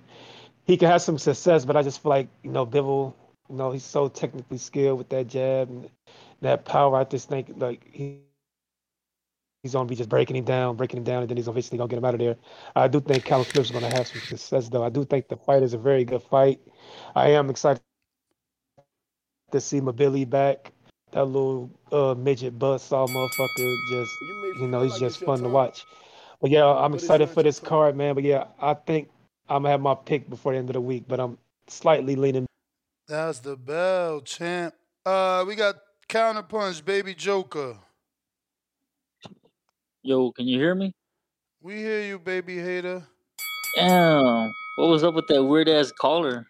You, he's weird because he came at you for being a hater of resumes. Hey, I never I never trashed Beterbiev. I said he's overrated. I said he thing. beat guys that were already beaten by fucking Everybody before. gotta beat a guy that's beaten, bro. Like so. Yeah, but come on, So what did Bam do? Did Bam who he beat? No, no, Was- yeah, was I've Kit never seen Kat- this trash. has- I'm telling you. But has I'm Kit Kat not it- lost though? Like to say like, oh, there, you know, he lost already. He got knocked out already. Like, so Well, I mean, that's why that's why I'm saying he's overrated.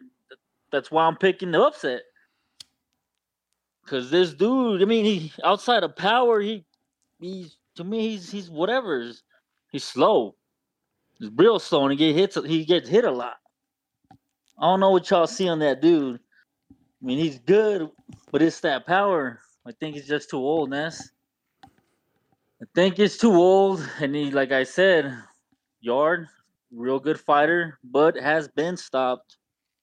Joe Smith, real good fighter, but had been stopped too. Like, plus he got them at the tail end of his, of his career. Callum, real good fighter, but lost to a way smaller fight. Like it don't mean nothing. Yeah, but that's Canelo. What eh, you talking about? No, no, it don't better matter. beef to no Canelo. It don't even matter. The what I'm fuck? saying is that none of that means nothing.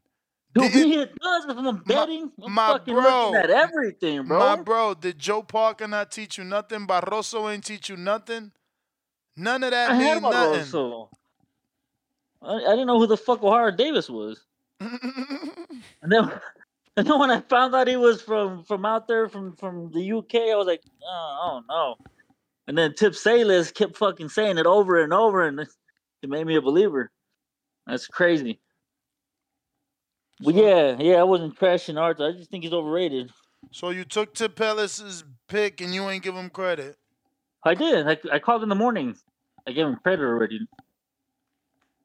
Says shout out Tip Bayless. He was talking that truth with fucking Barroso. Yeah, that's don't don't don't be fucking calling me a hater because I ain't a hater. I mean, you the one uh, discredited everyone's resume.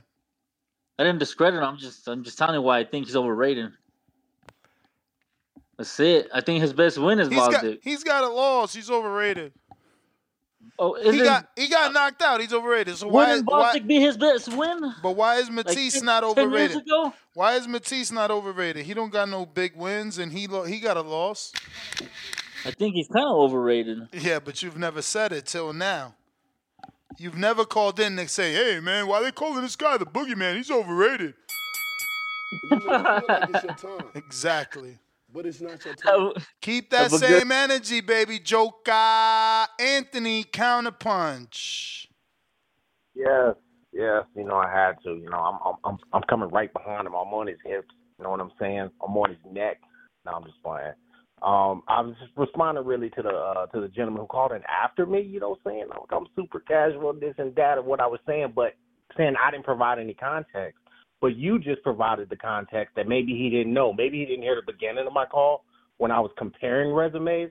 So if you heard what I said about Bam's resume, it wasn't saying that he's a bad fighter, these are bad fighters. It's comparing his to Arthur Beterbiev. Because my man was saying he was overrated, and I'm saying like, what? Are you kidding me? Look at these killers he's knocking out. You know, so um, yeah, I, I don't think Bam's a bad fighter, but I don't watch him. I haven't seen one of his fights, and that's just not because oh, it's some little guy bias. I just rather see Arthur Beterbiev a you know, an actual real killer. You know what I'm saying? And It's the way, little guy bias. you- It's little guy bias because if you you don't know the people, if you know the people, then you ain't biased. You want to see them, but you don't know them. That's why you're like, who the hell is blah blah blah blah. Yeah, no, for sure, for sure. Maybe it is bias, and maybe it's just my enjoyment, what I prefer to watch. You know what I'm saying? I like the the big scary motherfucker, somebody that I know can kill you with a single punch. You know, that's the stuff that gets me going. I don't like dudes that's finna go 12.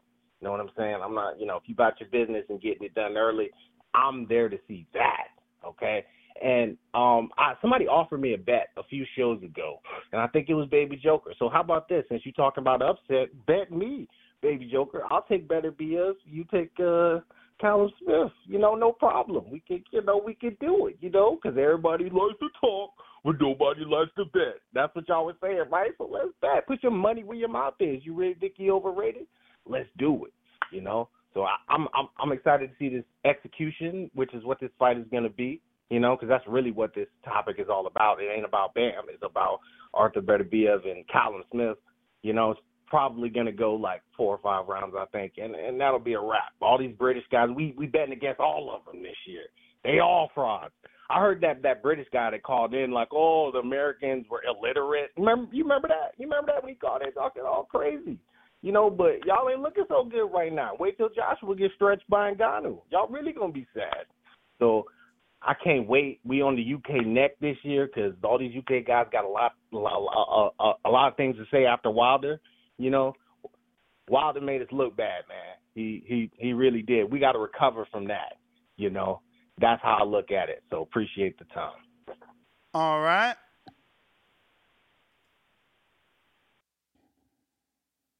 We got Days. What up?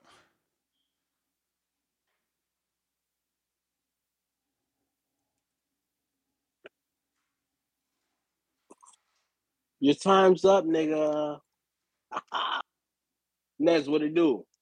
Chilling.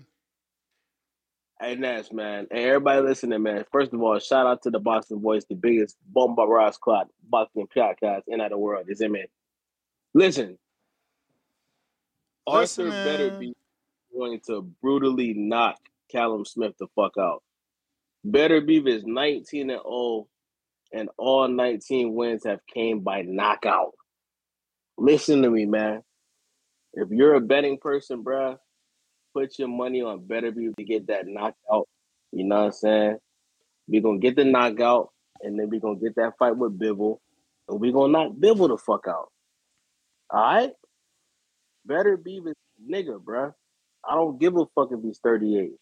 He's 38, he ain't slowing down. You know what I'm saying? This ain't no Deontay Wilder type shit. You know what I'm saying? That's this ain't Wilder. This is Beterbiev, bruh. Beterbiev is that nigga. All right? we gonna knock Callum Smith out, and then we gonna knock Bivol out. It's simple, Ness. Put your money on Bivol to knock this nigga out. Simple. That's it. Bivol, when he fighting? No, I'm saying Beterbiev is gonna knock out Callum Smith, and then he's gonna knock out Bivol. Oh, okay. You know what I'm saying? Beterbiev ain't nothing to play with, bruh. This ain't no Deontay Wilder type shit. Hmm. Bivol is really him, bruh. Bivol is that nigga. He's from Russia. You know what I'm saying? Beterbiev is going to knock Callum Smith the fuck out. Simple. Salute to the Boxing Voice, the number one podcast in the world, man. Shout out to Ned. Shout out to Danny. I'm out. Let's get it. Peace.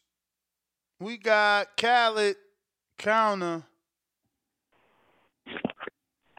Yo, Ness, how you doing? Straight.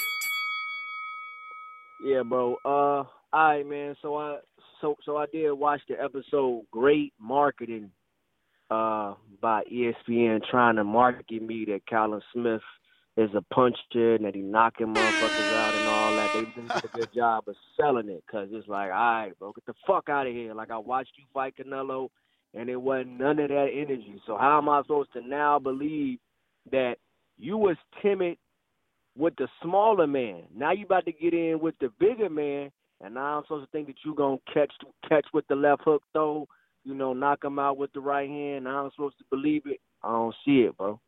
I just don't see it. But that's but you know, shout out to ESPN. I, and that's not to say that Callum Smith not a skilled fighter. He's not a good fighter, but it is levels. You know, Beterbiev and whoever's saying we keep throwing this Beterbiev old old shit around, but the trainer made a very good point, subtle point. Lifestyle. That man don't drink, that man don't smoke, that man in the religion. He operating on a different level. That you know, yeah, you thirty nine, but body probably a little different. So yeah, I'm gonna go with Beterbiev on this. Uh, I did watch the shit though, great market. I want to see uh Christian Mbilli though, cause I keep hearing about him. I want to see him. I want to see if he throwing them bitches. Hey, what time does the fight start out here? Like, I so wait, hold up. When I say out here, like I'm in Indiana Midwest, so we on a different time. So you know what time it'll be on out here? You Central? Yeah, hell yeah. Uh, I would have to check, but uh, you usually I want to say an hour after the East, so uh, I'll check for you in a bit, see if it's on the Instagram. Yeah, yeah. Hey, my fault. I want. I ain't trying to do all that extra work and shit. I'm just like, cause, it- cause you know, with the UK times, they be starting at different times. Like they don't be having, like they be in the early afternoon or some shit. I'm like, damn, I don't want to miss that shit. So yeah, but uh, yeah. Shout out to Callum Smith and all that. Shout out to uh, Beterbiev. It's gonna be a good fight. I'm gonna watch it, but I think it's gonna. I think he's gonna get him out of there. Like I don't, I don't believe like how you gonna open up with Beterbiev. Like I didn't see you open. He they they were showing them highlights. I'm like, damn, where was all this shit against Canelo? Like, yeah, I know your shit. you know what I'm saying? Like, like, granted your shit got busted. Maybe it was drained. Maybe maybe it was some rehydration shit. But he catching and throwing and slipping and up. I'm like, damn, like, what is motherfucker decent? Where was all this shit at? But see, I'm not going, bro. But shout out to ESPN marketing. Everything is about marketing. I'm seeing it. Bill Haney's great marketing and all that. I, everything's marketing. I see it, but I can see through it a little bit. Like see through it a little bit, bro. But that's my oh oh uh shit. Hey yo, I'm gonna I'm gonna I'm gonna be quick. Biggest fight, um um, uh, Subriel Matias, Devin Haney, uh, Ryan Garcia, CSC Emil. Uh, that's the pay per view, and uh yeah, that's it. Fuck it, I'm out. Yo, I don't see an email from them, and uh, it's not on the Instagram, so uh, I'll have to get back to you. Let me check though, real quick, on uh, ESPN. They'll have when the card starts itself, but that will be the you know the first fight, not the main event. Um, real quick, looks like we got on the line.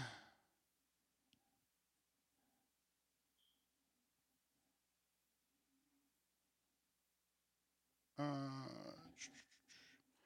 I should know this already, but I don't. Damn, I do. Bet you that's Bo, right? Yeah. No, yeah, that is Bo Rogers. What up? What up with you, miss? Same shit. Another podcast. What's good? yeah. Uh, Arthur, I think he the, uh, I think he the goods, and uh, I thought I knew he was the goods when I went back a while. It was a couple of years ago. I went back and I watched a fight with him and uh, Usyk. You know they fought, and he knocked. Him, he didn't win the fight, but he knocked him down in that fight. He was on his ass. It was a real good fight, but uh, I knew he was the good back then, and uh, when it come to uh, people not knowing who fighters are, that's why you got to take your head off to people like Canelo and Tank and guys like that because they like the advertisement for the sport. Like uh, the 168, I wasn't. I'm always been the guy. I like the I like the smaller division well, like from 130 to 147 and occasionally 154. But uh, Canelo when he went up, going up in weight, and he went to 168. I felt like that's when he really got it popping. I knew who Plant and Benavidez and all them guys was, but at that weight division wasn't popping like that till Canelo went up there and got it popping and doing that for one uh seventy five too. So, you know, that's why I don't really I don't even give Canelo a hard time no more about who he fight. And these other guys gotta be the ones who fight somebody. Canelo do take his time to get around to everybody, but everybody else just be like they just taking tune ups waiting on Canelo now. But uh I I don't know if Canelo could go up there and do anything with uh Beterbiev though. And the Beterbiev and Bivol fight, I'm gonna take uh Beterbiev, even though I know Bivol is the goods, but um uh Beterbiev he's special, man. He, he's pretty tough. He is old, so he is ready for to get caught up. But I believe, I believe he could. He still got. I think he got more more gas in the tank. So I'm picking him against anybody he go against for the next two more years. I give him two more years to be on top of things, but I really hope like hell that that fight with him and Bivol do happen, cause uh, I think that might that might be the one of the best fights that you go get everything you're looking for, skills, and um, I like the boxer, but I like the boxer punchers better, so that's why I'm gonna get an edge to Bill. I mean, Beterbiev if that fight happens. And uh, the fight this weekend, that dude don't stand a chance. Uh, but it should be entertaining for about four, or five rounds. That's all I want to tell you, Ness.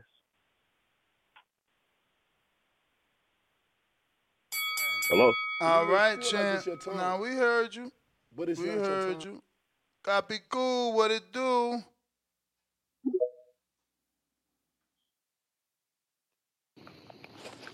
What's good, Chan? What's going on? What up with you? Shit, man, chilling. Home from a long ass day of work, but yeah, man. Uh, Beterbiev.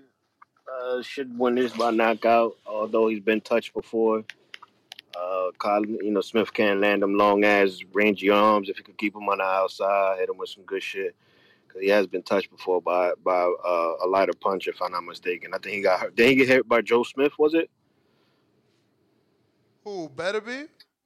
Yeah, was it Joe or no? Not Joe. It wasn't Joe. He he beat the shit out of Joe. It was some other dude that that that that hurt him. I can't I can't I think mean, of who hurt. Uh, be. um, uh, Callum Johnson and Jeff Page. Yeah, that's what it was. So I mean, you know that, and and I, I believe Smith is a way better fighter than those guys. So I mean, it, it's potential there to, to create an upset. You know, um, but yeah, man. Uh, the, you know, it, I think this is gonna be a better fight than a lot of people think. You know, I don't think it's gonna be a, a walkover like a lot of people are assuming that Baby just gonna walk this guy down. Because you know everybody knows that Smith is, is always on his toes, you know, and if he could keep him on the outside and land some shit, it'll be a, it'll be a decent fight. The question is, like everything, is can he take that power? You know, at seventy five. But um, yeah, man. Oh, for my man's that was calling earlier, the fight ain't the fight at ten o'clock Eastern time, so that means that Midwest is nine. Uh, I didn't see ten o'clock. I just looked it up. Fuck. But um, box boxing scene got it at ten p.m. Maybe the main event because ESPN for me, the card starts at two twenty five. so that shit, man, that- so that's five twenty five for y'all, five thirty for y'all. And obviously that's the opener, you know. Uh Moloney yeah. Moloney's on that card and so is Yep. Mbilli. So, you know, you want to see those six fighters at least. Yeah, definitely. Not I'm- six gotta fights, six fighters. Yeah, yeah, yeah, yeah. Uh, all right, so then I gotta do some. I got. I'm with you. Then I gotta do some more research because I was looking at boxing scene. Boxing scene said it was at ten o'clock. Yeah. I mean the easiest way is to open your app or, or, or to go to ESPN Plus on your dot com and it's gonna Mhm. tell you right there what time it starts. They even got the press conferences, the weigh-in, everything got the schedule is on the Word. video itself, so it tells you it starts at this time. All right. Uh, quick, quick thing, a quick add on. You seen that uh, you seen Schofield and Joe, uh, JoJo uh, done deal, right? I did see that. I, I I I thought about doing that as the show, but I'm like, you know, it's fight week. This is a big fight. you know, Word, word, Schofield, word. Jojo Diaz, that shit's been lingering for like two years. They've been fake making that fight. Finally made it. Where, where and you seen that they added Pitufo on And that. I don't even that know if it's really made it because I only see Schofield said it. You seen they added uh Pitufo on that Puerto Rico I card? You want it? seen that, bro. You t- you you you got a late super chat talking about you might want to go now. I don't want to go, bro. Like Pitufo, shout out to them for giving him an opportunity because you know he got cut and like to get on that card that's big for him. So shout out to them for looking out, man. Um, but nah, that card is full of A sides. That's that remind me of the Tank Hector Garcia pay per view where it's just like all A side names, but they in you know very lopsided fights. Yeah, I, I want to see who they put him against, but it, it it just made the fight interesting, and it's an old Puerto Rican card. It's old Puerto Rican card can't be made. But all right, champ, I'm let you go, man. I just want to put my two cents in that shit. Nah, for sure. Shout out, shout out. If you're watching this on YouTube, man, go ahead and hit that thumbs up, that subscribe. You know the goals ain't ain't stopped, man. We still trying to get to that million, but we doing it one sub at a time. Right now we're at 187,511. So go ahead and tell a friend to tell another friend to come on over and subscribe, man, to your daily, twice a day boxing podcast, man, giving you something to listen to during your work shift. We usually give you a good eight hours worth of content to get you through your whole work day. You know? So uh keep tuning in. Keep subscribing. And um, we'll be back tomorrow at 6 a.m. to do it all over again. All over again, man. So catch us right here, youtube.com forward slash the boxing voice. Uh, don't forget to visit our community page at forward slash community. Days, I see you. I thought I got to you.